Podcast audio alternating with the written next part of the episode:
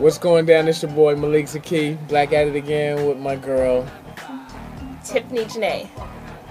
Hey, so today we're going to be talking about labels. Is that like being a label whore? Yeah, I am one. Oh, so I can call you a whore? No, you can't call me shit. Don't call me, period. Damn. Alright, so I won't be calling her, but if I did want to call her something, I'll call her label whore.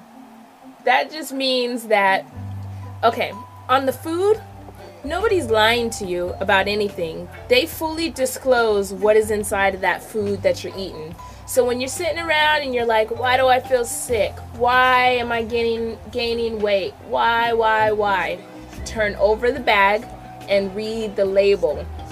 I guarantee you that if you eat a lot of junk food or stuff that you see on television all the time, you're not going to be able to read ninety-five percent of what is on that bag. So what does that tell you? That tells me that I need to know what I'm eating, right? So with that said, label whore, that's what the label whore is. Basically turning over the package and seeing what the contents are. Because a lot of people are dying over stuff that they could have pre- prevented. And that's a bad thing. So that's what I think you're saying, right? Yes. So label whoring just meaning that you just do it all the time. Like it, it there's not a time that you're not going to do it. You're reading that package. I mean, even on the front, if you look on the bags, it says in there, it'll be like Doritos. And then right under Doritos in a less bolder print, it says artificially flavored. And then they tell you on the back that as well. So you have to pay attention to these kind of things. You know, use your, your um, search engine to research these things. So Google when you, that.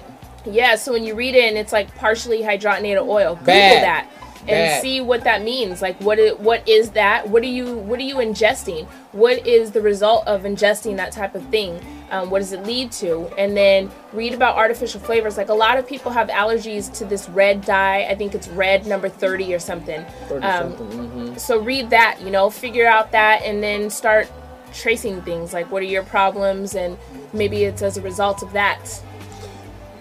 Yeah, so I want to make a point. Like, people ask all the time when my wife is cooking and whatnot, she, they're asking, like, what is that? And she tells them, this is this, that, the other.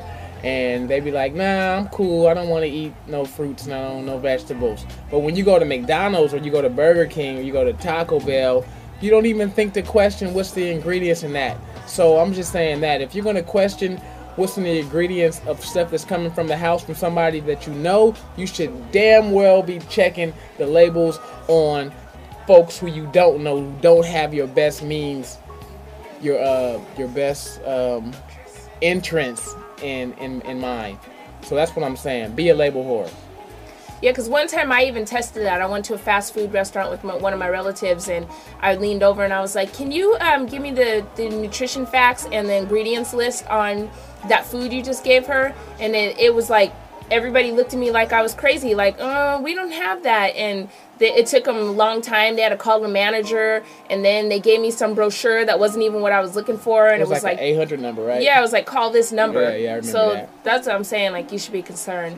Um, organic blood dot com, that's where we blog about some recipes, about living holistic life, entrepreneurship, entertainment. Peace. You know where it is.